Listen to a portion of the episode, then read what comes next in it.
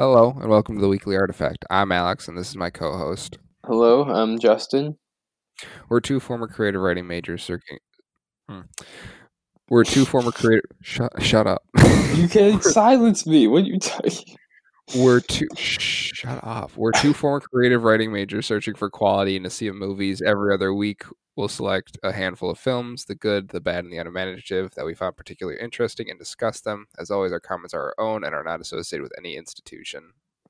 The show may contain explicit language or themes. See the show notes for specific content warnings. Well, Justin, you know how this show works, as it always has. So let's talk about movies with good politics. Which one would you like to start with? Uh, I just want to point out that this was a this is a general culture show, except for yeah, you don't read books anymore, so it had to become movies. But I am knee deep in in ethical and moral quandaries of the legal profession's case book. So, how dare you?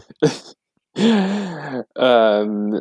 Anyway, yeah, we'll start talking about politics. Um, the first one I have listed here is the Joker movie, which has probably already been talked to death, but uh, we're going to try and talk about these movies a little bit differently um, and sort of give a, rather than doing a deep dive into each one, sort of look at a few movies and sort of see what they're saying about uh, the state of the world in, in 2020, uh, in this case for politics. So, yeah, I mean, we both saw Joker. Uh, I think we both enjoyed Joker despite the uh, campaigns against it.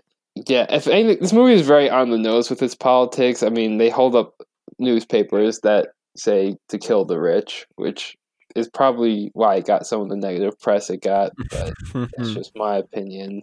Uh, what, what are your thoughts, Alex?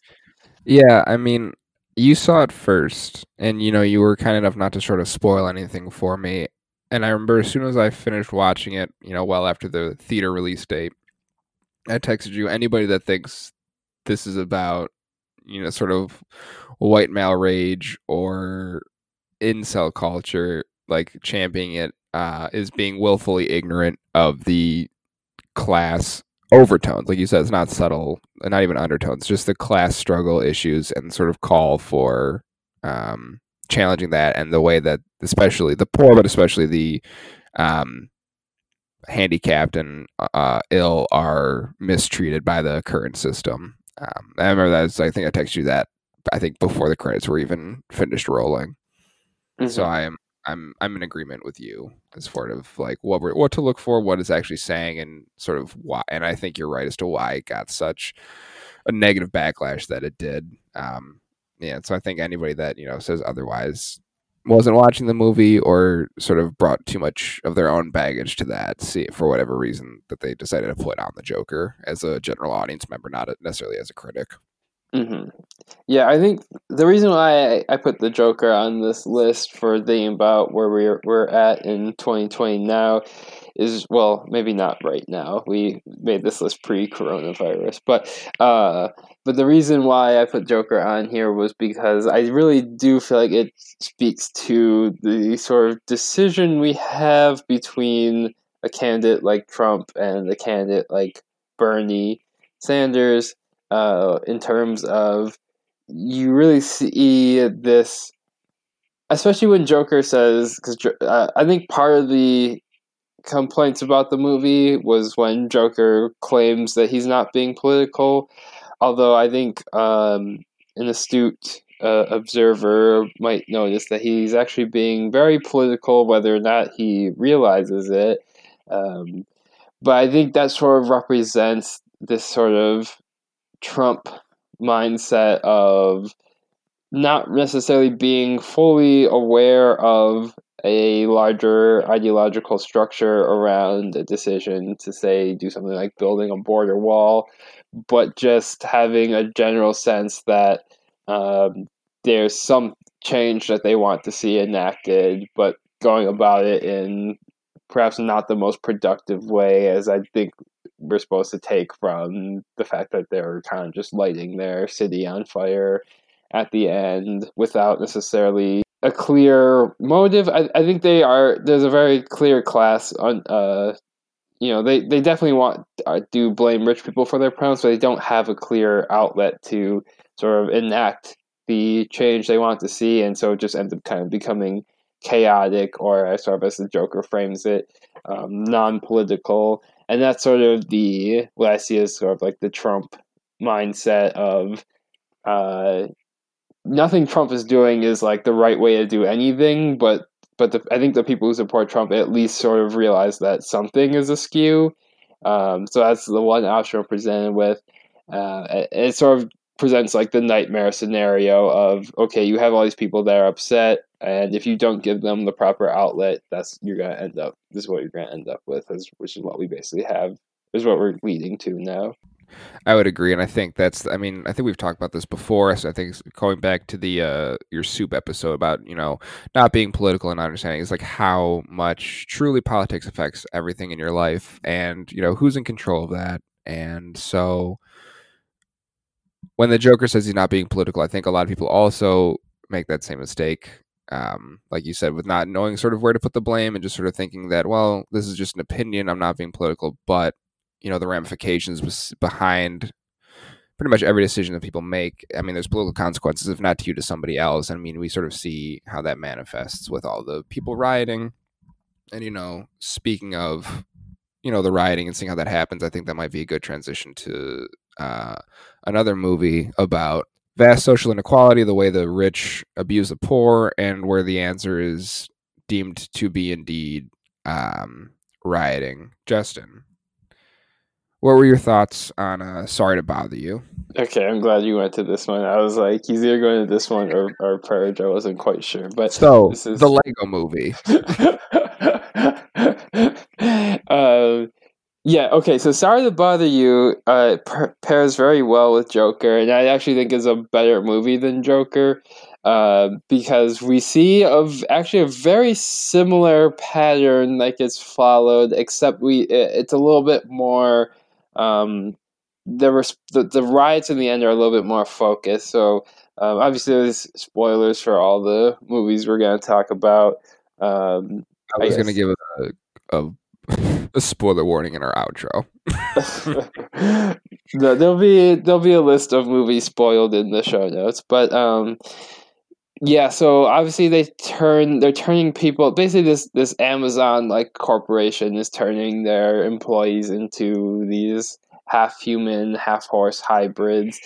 And but at the end of the movie we see them sort of rise up and fight back against their corporation and and so we see a very similar scene of like rioting in the streets and chaos, but rather than the sort of leader figure declaring it as non-political because the uh, people rioting don't have like a political consciousness, and this one they very they have a very clear sense of what their goals are, and they're sort of like the the fact that they've been literally marked with these like uh, horse genes or or whatever, however you want to consider the transformation, um, sort of speaks to their class consciousness, which they don't necessarily have in the same way um, as in Joker.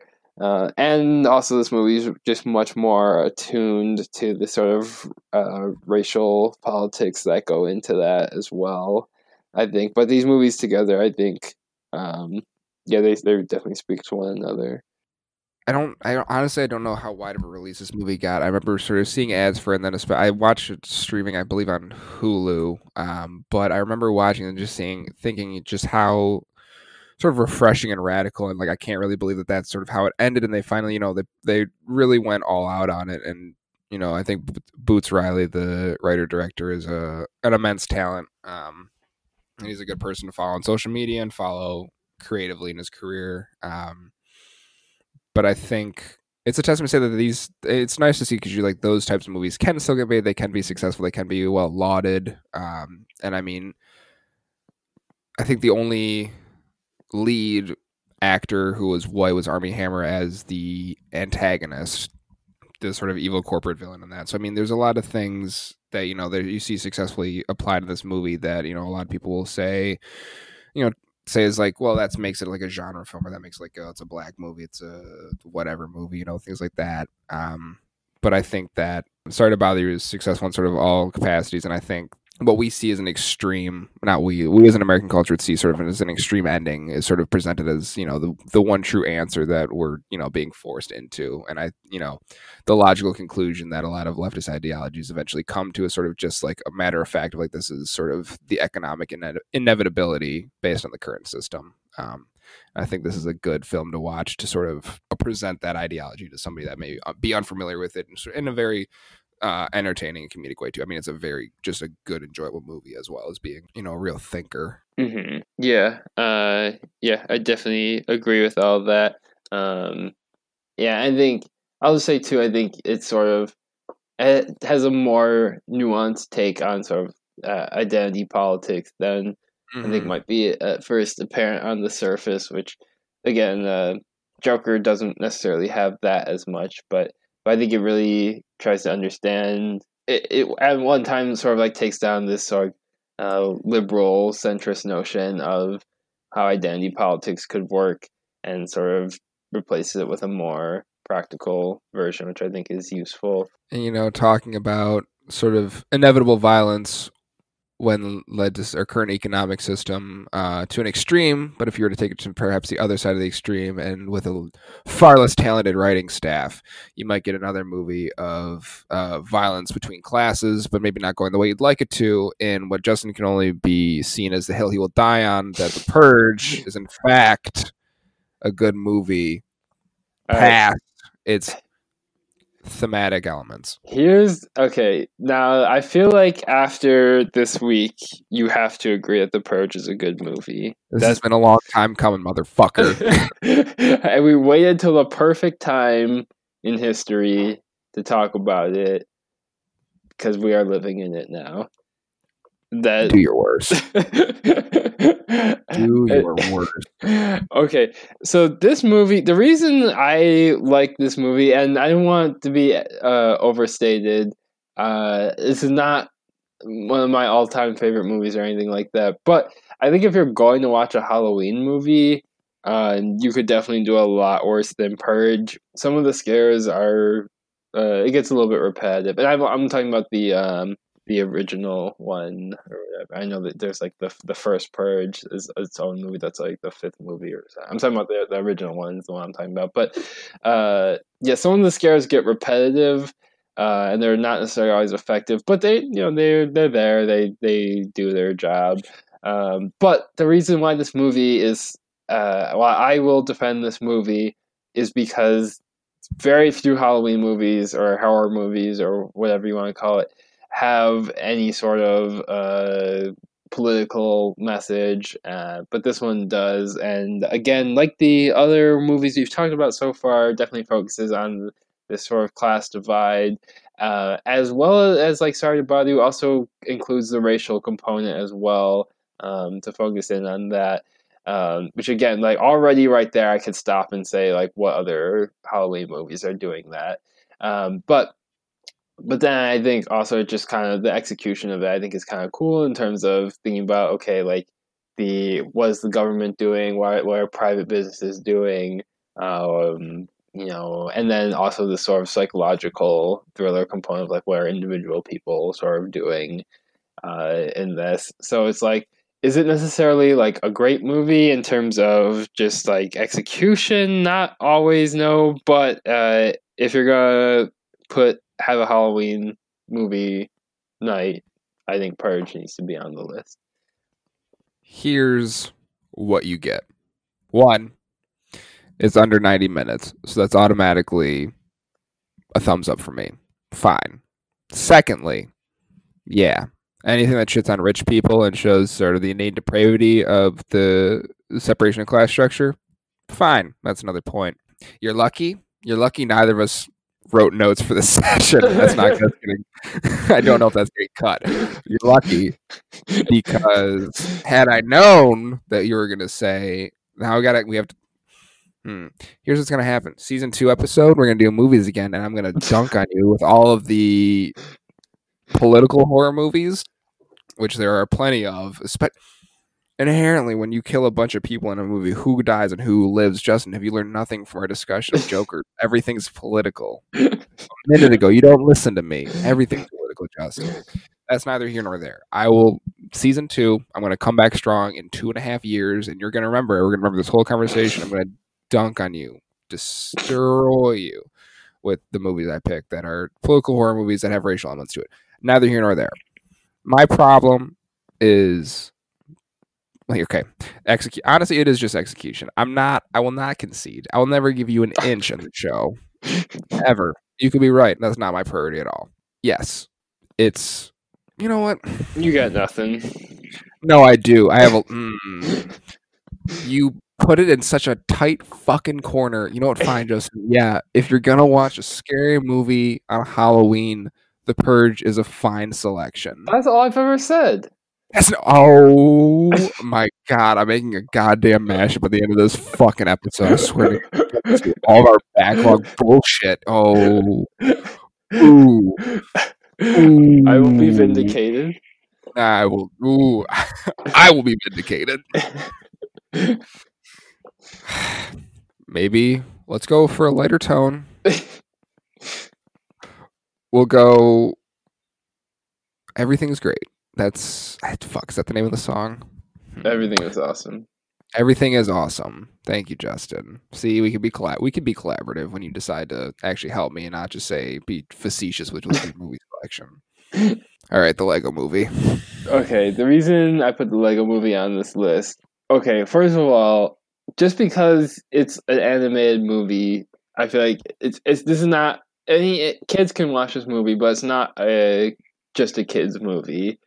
Uh, it is like funny and mostly lighthearted and good, but uh, but at the core, it's very it's really this, which is kind of surprising coming from the Lego Corporation, but it's really a movie about like anti copyright.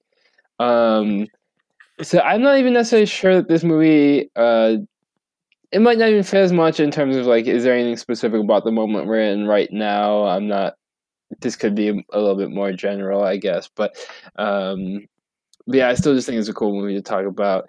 Um, because yeah, it's really like this movie about like the villain is trying to like glue everything together so that uh it can't be moved or separated. Basically, just like you can't like create new things out of like these existing struct like Lego piece structures. Um, and yeah, the movie's basically about like why actually no, that's a bad thing, and we need to let people be creative and sort of defy these corporations' attempts at patents. I guess the only way that does sort of fit in is the way that Disney is now buying up all these properties, and it's like hard to, uh, you know, it's becoming harder for other people to do stuff with them. Shout out to Sony for rescuing Spider Man, but, um, but yeah, that's that's the only reason I put the movie on the list. Is it's a I feel like it's a little bit slept on. If you had to watch, if you had to pick between the the Purge and Lego Movie, I mean, the execution of Lego Movie is just Yeah, the Lego, Lego movie's way better, but again, you're not watching Lego movie on your Halloween movie marathon night. Don't tell me what to watch in my Halloween movie marathon, you motherfucker. I'm easily scared. So I like watching non-scary movies for Halloween. So that's why Hereditary will be on my non-scary movie list. That's right, folks. We're transitioning to the state of movies in general and why these ones are bad. Hereditary is up first. Uh, okay, this this list is not necessarily just about why these movies are bad. It's about It is Uh, for me. I, these are movies that we felt like say something uh, larger about the state of movies in general, and so it's not as much about saying like these particular movies are like the worst of the worst, but instead like thinking about stuff that's in them that speaks to other movies as well. So with Hereditary, and, a lot of it too is based on the reception of the movies. Uh, Mhm. So with Hereditary, uh, the reason it's on this list, I don't hate Hereditary. Um, I just think it's. Do you think it's a good movie, Justin? Uh, I would not say it's a good movie. Uh, um, Folks, granted, what Justin said is technically true. Do be aware that this is taking place. Uh, this is this is covering our safe room section of it. So, um, just be aware of what that means. That what the implications behind that is whether or not these are just us saying these are bad movies. Please, Justin, forgive my interruption. um, yeah. uh, So it's it's interesting with Hereditary is the way that it's sort of portrayed to be a scary movie. And I think I'll, I can actually get more into this with some of the other. Uh, there's another scary movie on the list that I feel like fits into this, but uh, don't fuck with my transition. There's there's not a lot of scares in the movie uh, for supposedly scary movies, and I'm not saying like there need like movies that just carve use cheap jump scares aren't aren't great either. But there's also not a lot of like creepy imagery or, or things like that. There's a few um, scenes that are either shocking or a little bit scary, but they're very few and far between. There's some um, atmospheric stuff that seems like it could lead to something scary, but just doesn't. And then you get to the end and it kind of all falls apart. Yeah, so I guess the question is trying to think about why this movie was received as well as it was then. So, I mean, my immediate theory, and I've I don't think uh, I don't think I'm wrong because I know I'm not. I, ra- I rarely am. I think I just for whatever reason I think that this one is seems to be like one of the first horror movies that a lot of people saw that was like super like highly like produced like just has, like has a really like a nice like look to it like they used a camera that you're not used to seeing in horror movies or like they had like a higher acting caliber of the people that they had they're like oh i recognize some of these people that you just like weren't used to like i'm not exactly because there's like nothing it doesn't seem to me that this film, ever having watched it, I mean, I watched it fairly recently, pretty late into Hereditary's life, but knowing how off the chain everybody was about this thing and like talking about it like relative to like Midsommar, which was Ari Aster's second feature film following this, like I don't it's just like I just there's not it's not really bringing anything new to the genre. And It's not even like doing anything in the genre particularly well. And I yeah, I just I don't know. I think it's just like it's got a good sheen to it. Like I'm not sure because I mean there's like occult horror is by nothing new. I just I mean I we can talk about why I'll talk about why it's bad in a little bit, but I guess I'd want to hear Justin why you think it was so well received. I feel like the one of the big scenes that everyone talks about in this movie is when the girl gets her head knocked off. Classic. Uh, and I think that, um, yeah, I, I, that scene was spoiled for me, so maybe it would have been a little bit more impactful. Um, so I think there are like a few key moments that kind of jump in the movie, um, but I guess I think the the best I can say, and maybe this in some ways is a weird defense of the movie, is that it is so um, not the cheap jump scare of something like paranormal activity or what like what the nun is like part of what what franchise is that is that Annabelle Con- franchise? Annabelle? Conjuring, yeah, you're right. Conjuring, yeah. Uh, that also might be Annabelle. That might all be Conjuring. I don't know though. yeah, so it's not the cheap jump scares like Paranormal Activity or Conjuring or something like that. Um, so I think it's in some ways maybe it's just refreshing for people to see this movie, but uh, so yeah, I guess that's my only answer that's fair and but that's also a good transition to like my one of my biggest critiques is just like the glacial pacing of this film mm-hmm. like which is to say like uh, yeah they don't have any jump scares but like then nothing fucking happens like it's just both honestly even like narratively like it's so slow and i don't like there's the payoff is so immediate and so sort of just like I don't know, just out of seemingly out of goddamn nowhere, and also kind of underwhelming. But I guess that's not a personal opinion. But even with like the pacing, like I don't even think like the setting was that eerie or that like sort of unsettling throughout. I think it was just sort of you're just sort of like, all right, well, like something's I just I think because you're watching like this is technically a horror film, like you have the expectation that something's going to happen. So there's like an inherent sense of like dread, maybe, but like there's no the film doesn't really create that much unease as far as I'm concerned. Like, yeah, there's some long takes around like slow corners, but they literally never pay off. And you know, we could dunk on this movie. I could dunk on this movie till the fucking cows come home, but I'm not going to waste. I'm never. I'm never one to waste a good transition. And so, you know, there's other movies also. I think from the same studio. I think they're both from A24, with films that don't have a lot going on scene to scene, very slow pace, not a lot of jump scares that just have this over. But I think the next one we'll talk about has a lot more sense of loose dread of where it's coming from. But I think that also has to do with a better setting choice. Even though they both take place in the woods, the well, I guess a house surrounded by wilderness in some capacity. I think perhaps it's because it's the more antiquated timeline that I think that they uh, are able to use sort of the idea of being fully surrounded by opaque woods uh, to a far more successful degree. Justin, Oh, you never actually said the name of the movie. Justin, tell me about the witch. so that was the speaking of glacial pacing. That was the Yeah, yeah, yeah, Transition. but- okay, all right, relax. uh, okay, yeah. trying to so get the- the good stuff in up front. All right, I'm trying to be nice up front. so yeah, The Witch is the other movie um, that pairs nicely um, with Hereditary in terms of, and perhaps even more so than Hereditary. It's a movie where nothing actually happens in the movie. There's again, there's a, there's a few scenes. The scene where you actually see the witch is a little bit scary, kind of more creepy than scary, I think. But and then the uh, the goat uh, kills someone at some point, which is a The little bit father, scary. The goat- yeah. Murders the father and then becomes the goddamn devil. Justin, this is a better film. Don't act like this is the worst of the two films. Uh, Also, also, no, no, no. I'm not. I will not stand for this because you're gonna say, "Oh, when they see the witch, it's like creepy but kind of scary." When that little girl lost her head against the fucking pole, I laughed. Justin, you understand? that might say more about me than the film, but god damn it, that wasn't. It was. You're just like, there's no way because there wasn't like. I mean, I guess there doesn't. There wasn't supposed to be a buildup, but you just like, what?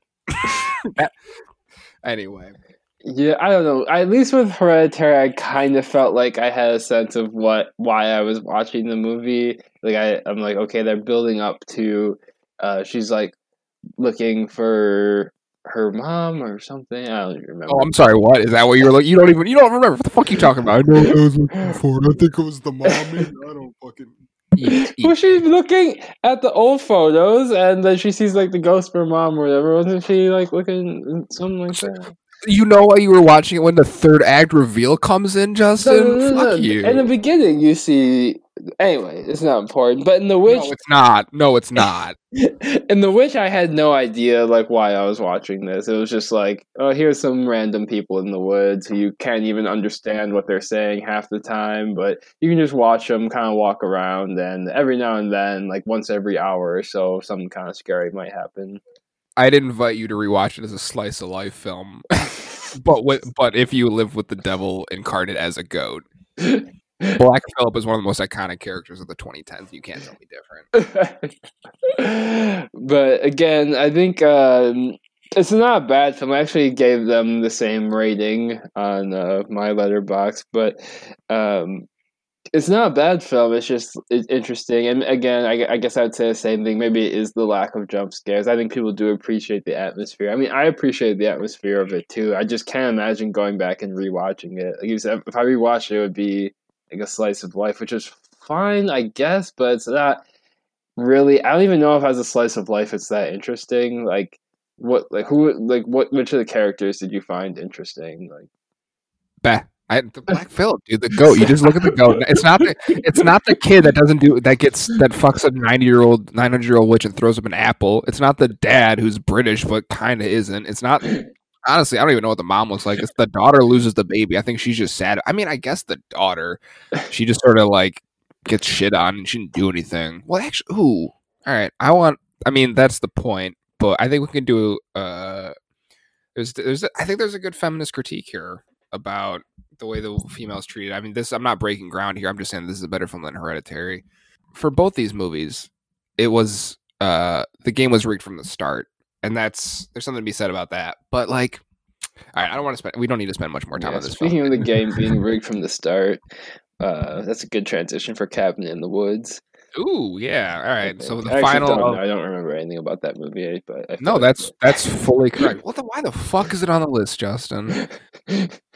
so You Cabin- put it on here. You're right. Cabin in the Woods is the one where it's like they got to fulfill the archetypal. Mhm. bullshit. No, I- yeah, no, I, I do remember a little about the movie, but um, yeah, I think Cabin in the Woods is uh, different than uh, the Witch or Hereditary in sort of what it's trying to do, even though it's still ostensibly a horror movie, and maybe question mark. A satire that's still trying to be scary, I guess.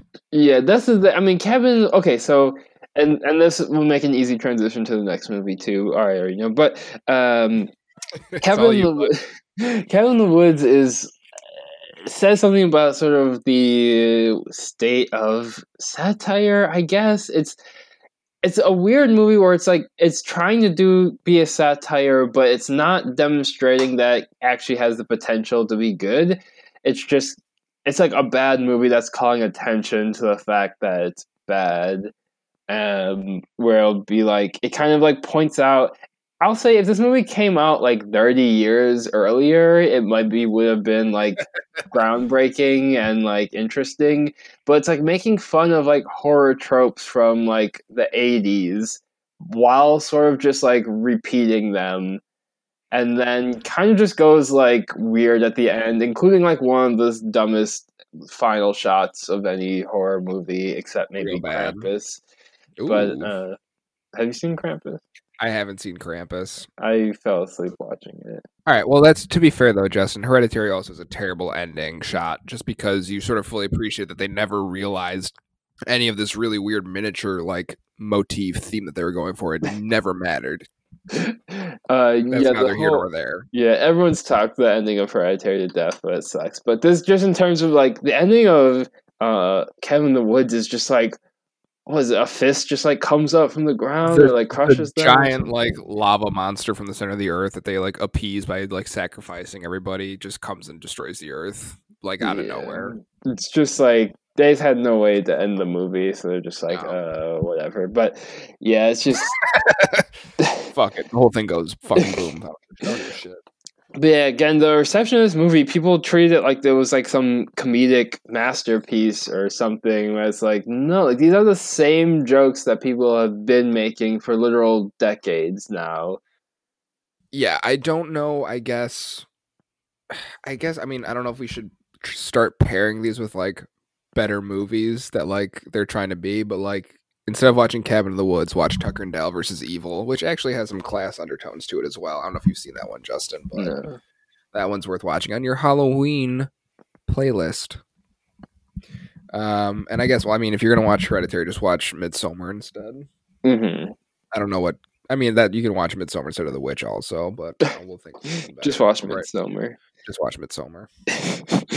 so that could be a good movie it pairs with, but I think the the not so good movie it pairs with is Deadpool two, Ooh, uh, which actually, which seems to be doing. I a- cut you. I'm cutting you off to tell me to talk more about it, Justin. uh, which seems to be doing a similar thing. I will say I was a fan of the first Deadpool. Uh, Mhm. I don't. It's not necessarily like an all-time great movie, but it's it was very refreshing, especially in the midst of the sort of we're sort of at the height of the superhero craze then to see a movie Mhm. sort of take them down a little bit was nice. Uh, it seems like we're actually kind of out of the superhero craze for at least now, which is really refreshing. But, um, anyways, but then Deadpool 2 comes along and it does not do what Deadpool 1 did. Um, so much like Cabin in the Woods, it also is like pointing out a lot of tropes of superhero movies, but just repeats them. So like they'll be in like in like one of the in the final fight scene or whatever, you know, because like superhero movies will always have like these two fights going on at the same time or however they do it, and they kind of just like comment on like, oh, like isn't that weird? Like we're in like one of those cliche like final battle scenes, and it's like Mhm. you can point that out, but you're still doing it. So you can't Right. just because you're like, hey, everyone, look, we know the movie made is bad, doesn't make the movie good, and that's like what Deadpool two is from beginning to end. Mm-hmm. Yeah, it's there's something to be said about tongue in cheek, but keeping the formula the same. Like it's not. I don't know. Like you're. I mean, I think you're. I think that's the harshest and most accurate critique you can give of that movie. I mean, I think even just the. I mean, it's successful. I mean, it was. It's a successful franchise financially. I mean, critically, and I think both. Honestly, both films are fairly enjoyable regardless. But even I think the idea of a sequel sort of immediately undercuts you know the satire of it hmm my not my take or anything but like my relationship with deadpool 2 was very much the same as my relationship with guardians of the galaxy 2 which i thought was a fine enough movie with some highlights but a lot of the critiques that other people gave was like well it's just sort of more the same and that's true. But I only seen both the original film once, and then I saw the second film. I was like, oh, cool. I like this the first time, but it's there's a difference between doing that as a, just a sequel and then as a satire sequel. So like you can't the you can enjoy it the same as an audience member, but sort of the message is trying to convey is severely undercut and sort of if you can't even satirize it properly, you know, I think it's time to mm-hmm. let it go. Mm-hmm. For, fortunately, I think the superhero film, especially the Marvel series, is sort of in death in its death throes, hopefully. But like I think within the next year or two, we're gonna see the first one make like lose money. Mm-hmm. It'll be it'll be a good day. Yeah, I mean, I think ultimately that's what the sort of. I mean, I hope that's what the de- legacy of Deadpool two will be, if anyone even bothers to remember it. Is just that, like that to me, that Deadpool two really marks the sort of end of the superhero, like the, the height of the superhero craze, where it's like when even the movie that's supposed to be satiring these movies, like can't manage to satire them because it itself is just like tired and unoriginal and uninspired, like then you really are running into an issue. Mm-hmm. It's like the first movie could satire them because it was like a new, fresh take, but then it's like by the time you get to the second one, it's like yeah, the the movies still are doing the same exact things. There's nothing new to satire. Like the best we can do is just be like an uninspired satire of these uninspired movies. It's just like, yeah, if that's not the perfect like metaphor for that, we've reached the end of our steam here. Speaking of uninspired comedies, we have the 2019 darling Olivia Wilde directorial debut, Booksmart, which isn't good. In case you were wondering, or if you haven't seen it yet, or if you have seen it yet, you think it's good. You're wrong, Justin. Why are they wrong? Uh, okay, so I mean, well, a lot of reasons. Booksmart is such a mess, and we don't really have time to get into it. I think the, or I mean, we don't have time to get into like every single issue with the movie, but I think mm-hmm. overall, what's interesting about the movie is that it seemed like people really liked it because of the sort of representation in the movie. Like there is a lot of diversity in the movie and the movie the movie definitely does have its heart in the right place. I think it's interesting that people sort of allowed all of that to outweigh the fact that this story is one of the worst stories i've ever seen converted into a feature length film. Uh, yeah i i don't know if there's like specific moments you want to point to uh, well there's they really doubled, tripled down even on the fact of uh, a teacher student relationship being a real vein of comedy they insist on keep on striking. And apparently, it's okay and funny if if the teacher's a female and the student's male, and also confirm that the student is of age consent, which like isn't really the issue with student teacher relationships. It's one of the problems, kind of, but like they're never like, well, she was 17 so like you know it's not it's never okay. This the teacher's like the champion in this film throughout, and so is the student's experience. So there's that. That's a good litmus test to see how much people are willing to die on that hill of like saying whether that's funny or not. If they're like, no, that's fine. That's, a, that's when you know who you're talking to. Yeah, I don't know. I just feel like this movie was written in like one draft and never edited. There's just like a lot of the pay. I mean, the fact that all of this stuff happens in one night Insane. The movie, yeah, the movie's supposed to be like basically from them like getting out of school. I mean, it's I think it's whatever, but it's like it's the last. It's the morning of the last day of school until the day after. Yeah, and it's just like they're like going on cruise ships. They're like going all around the city, getting hiring like Uber drivers to travel all around. It's like there's no way. And then they like somehow still make it to this party that starts at like six or something. It's like yeah. They trip on like a heavy dose of drugs to and like uh, we watched their oh whole oh trip. Also, that stupid scene where they turn to death. I forgot about that. Yeah, and we watched them work their way through an acid trip, and like in their time, it probably took less than an hour. And they were high. They were high enough to think that they both turned into goddamn Barbie dolls together. If you don't pay attention, the movie's better, I guess. Yeah, that's yeah. Nothing makes sense. There's so much slow mo to like no effect. The, the two leads are fine. They do a good job together. They're good actors, both. I'll give them that much. But like, the but they have itself, no script. they have no script. And like, there's just a lot of things happen that just like that. Yeah, I mean, it's just I don't know. Like, it, there's something to be said about like plot holes in movies and like being too concerned with them. But like, if you just pull on the thread a little bit, this whole thing comes apart. Yeah, it's, I think it's hard to really give a sense with just talking about how bad. Like, what you have to do is go to like watch the movie and then go look at reviews for it. That's really the only way to fully appreciate why this movie's on this list. So I think it's easy enough to see why the movie's bad, but when you look at people's reviews of it, I think is when it really sinks in like something is deeply wrong here.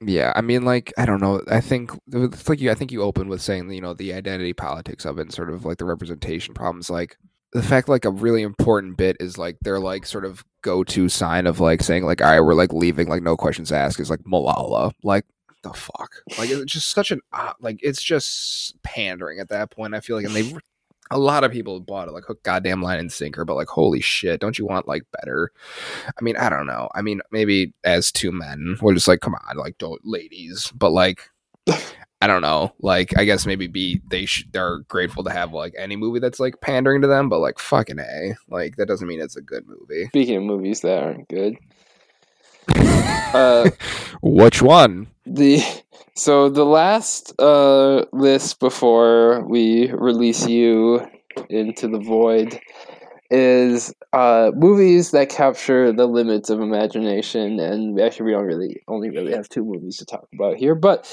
um, so what this list is supposed to do, so and actually this list is just Marvel movies uh, as well, but go figure. but there also seems I think this list is I, think the last uh, the last list was a lot less about politics. This one kind of returns us to it a bit. Uh, but there really seems to be in our current moment a limit on what people think is possible. I think is what we sort of see with like Bernie Sanders' campaign. I think a lot of people uh, discredit Bernie because they just can't imagine that his policies could get passed. And I think you, whether that sort of, whether this is life imitating art or art imitating life, is perhaps a question we won't be able to answer. But uh, I do think you see that limit of imagination come through in Marvel movies for sure. Uh, the first one, oh, I guess we can start small, work our way up. Uh, Spider Man Homecoming. Uh, so this is, I think this is a really uh, interesting movie, particular being about Spider Man um, who's traditionally portrayed as the friendly neighborhood Spider-Man, and in this one somehow becomes like the mega corporation defender of the rich Spider-Man. Yeah, uh, sort of really undercuts Peter Parker's like poor Brooklyn kid roots, huh? Like Tony Stark is just bankrolling him. And it's interesting too because the movie is fully aware that it's like completely trashing the legacy of Spider-Man, but like just pretty explicitly just asks you to accept it. Like Spider Man's like says at one point, like, you know, aren't I supposed to be like friendly neighborhood Spider Man or whatever? And the movie just kind of like drops, like, lets that drop. Like, it doesn't really. Mm, but it's quippy. but yeah, I mean, so I think, I don't know, I feel like a lot of people, uh, again, this is one of those movies where it's like people seem to enjoy it at least as much as they enjoy any other Marvel movie. Um, but it's really one of the more messed up Marvel movies, in my opinion, because you start off with uh, so Vulture. I don't even remember his actual character's name, but um, Vulture is like legally acquires this government contract to uh, I don't know, acquire this like alien technology. Which I'll say this too: the movie also requires you to have seen like every single other movie in the Marvel universe. What so else like, is fucking new? so I came into this movie and I had no idea what was going on. Like in the beginning scene, it's just like, oh yeah, there's just an alien ship that's crashed here, and like everyone knows about it and is cool with it. And it's like that's just how the movie starts with no explanation. I still actually don't know what movie that's from. I think that's a. This is the immediate fallout of like the 2008 Avengers movie taking place when this is Spider-Man: Homecoming in 2017. so if you can't piece those two pieces together immediately, Justin, why don't you go fuck yourself, you fucking fake fan piece of shit? Well, so what had happened in the opening scene was there was the initial intention was not for him to make weapons out of it. He was just there for a cleanup crew, as far as we're told, and then the government stooges of Tony, Tony Stark Incorporated or whatever the fucking comes and says no, like Mr. Stark bought out bought out the contract, and he's like, but I already like put all this money into like the equipment and the guys. And they say, all right, well, tough titties, and so he's left without anything. So he takes one weapon with him, and sort of that's how he makes like a living for himself. How he like survives after being told that he can go fuck himself after putting like investing all this money after the con his legal con- government contract was bought out by the richest guy in the world. Mm-hmm. Yeah, yeah. So that's a better summary, but yeah. So it's like, and that's the other thing too. It's like this is literally uh, Vulture's only way of making money, whereas Tony Stark already has like all the money anyone could possibly need and yet Spider-Man like makes it his mission to like stop Vulture, despite the fact that Vulture has literally done nothing wrong until like arguably you could say once he starts making weapons, but again like. It's not Spider-Man's fighting on the side of the pacifist. He's fighting on the nope. side of the man with a literal suit of armor that is itself a weapon, who also just makes weapons. Like, F- like that's what Stark Industries does. Yep.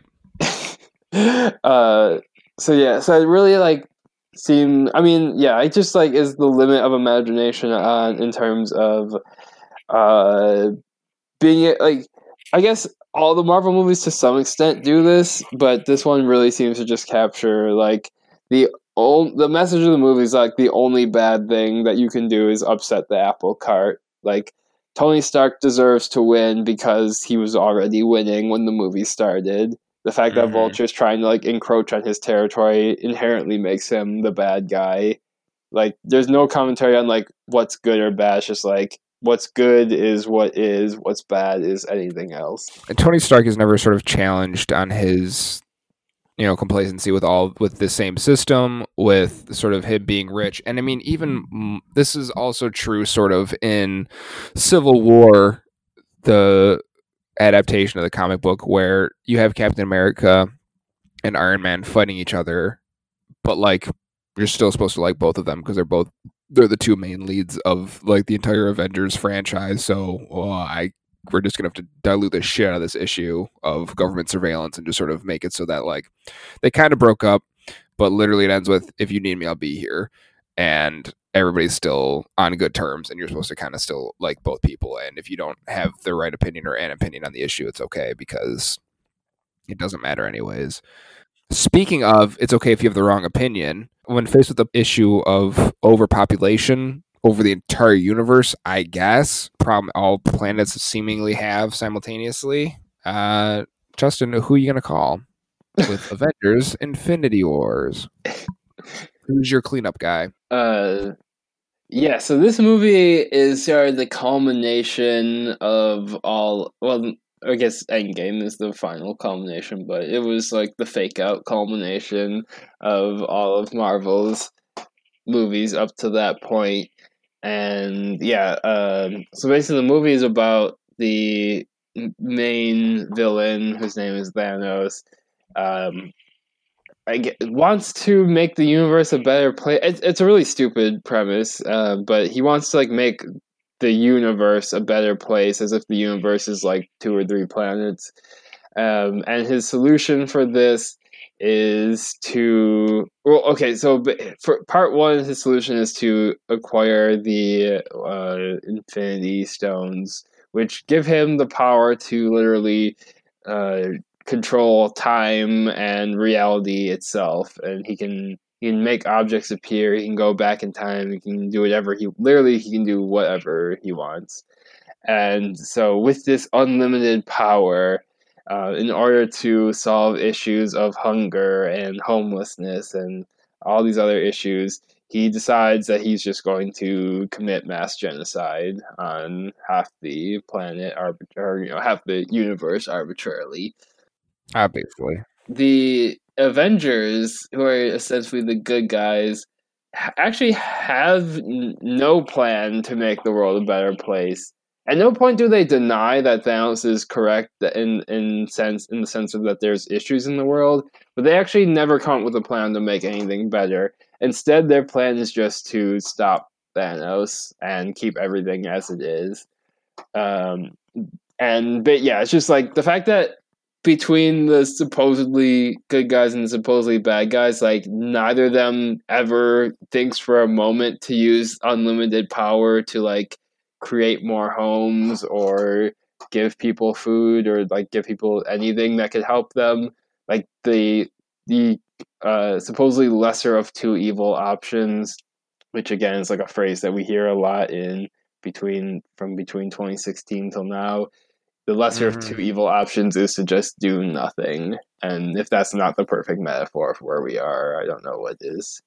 And it's not even that like he gets all the gems off the top and they're like, hey, shit, he's gonna do it. We gotta what are we gonna do to stop him? It's like he has two hours and forty fucking minutes of film to collect all these gems, also including all the time it took him to get the first three, which is all the rest of the goddamn movies, and the whole time, not at any point was he like, well, maybe com- a complete holocaust of half of the people that exist isn't the best option.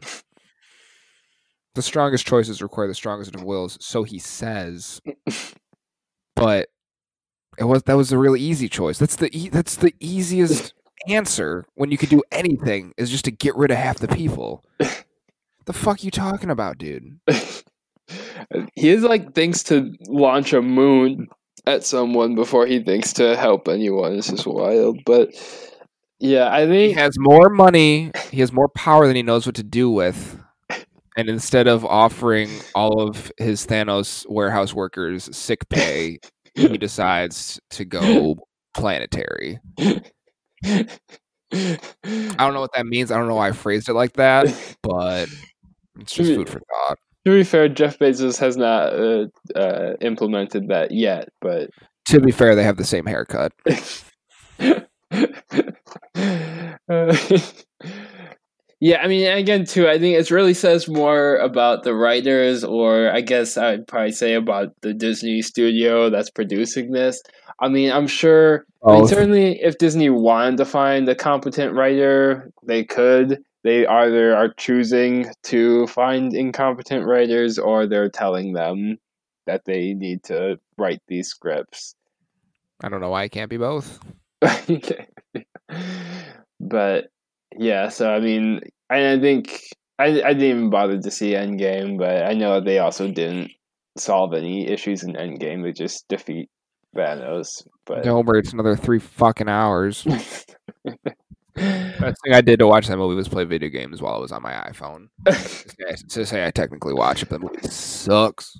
I think that's how you're supposed to watch the Marvel movies and the Star Wars movies too, which we didn't get a chance to get into now. But there's always next season.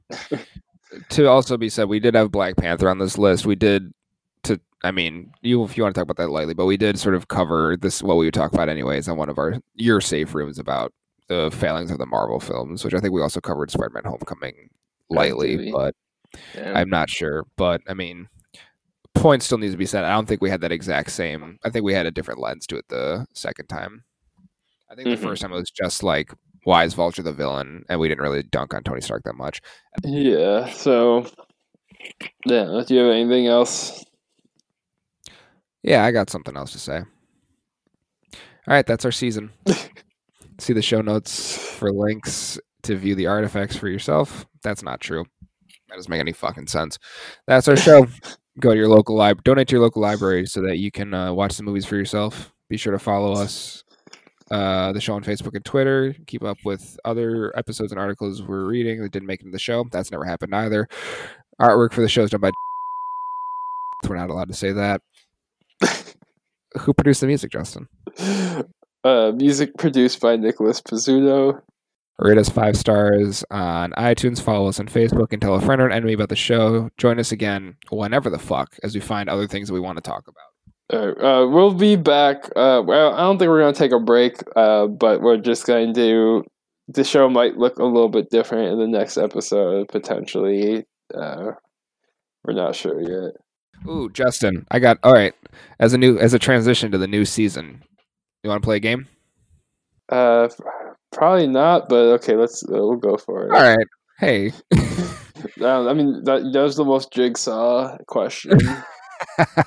Justin, I'm going to give you two quotes. And the the game is is it Biden or Trump? oh god. I think I could do good on this, but okay. Um Or do First- well do well on this, I should say. there's no good to be done. First quote of two, Trump or Biden. When talking about segregation, quote, unless we do something about this, my children are going to grow up in a jungle, the jungle being a racial jungle with tension having built so high that it is going to explode at some point. I know that's Biden. Correct. Democratic presidential contender Joe Biden.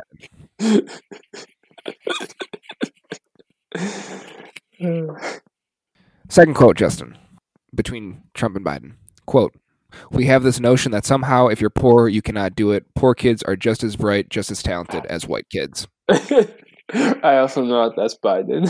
Correct. That quote is also presidential, Democratic Party presidential contender Joseph Biden. Thanks for playing. yeah, it's funny. Uh, you know, if, if Biden, well, we'll know by the time this. Well, I don't, we might not know anything by the time this comes out, but we'll probably know by the time this comes out who the Democratic nominee is. But if it is Biden, and then Joe Biden Donald Trump debate, the funniest moment is going to be when Donald Trump calls Biden racist, and we all have to admit he's right.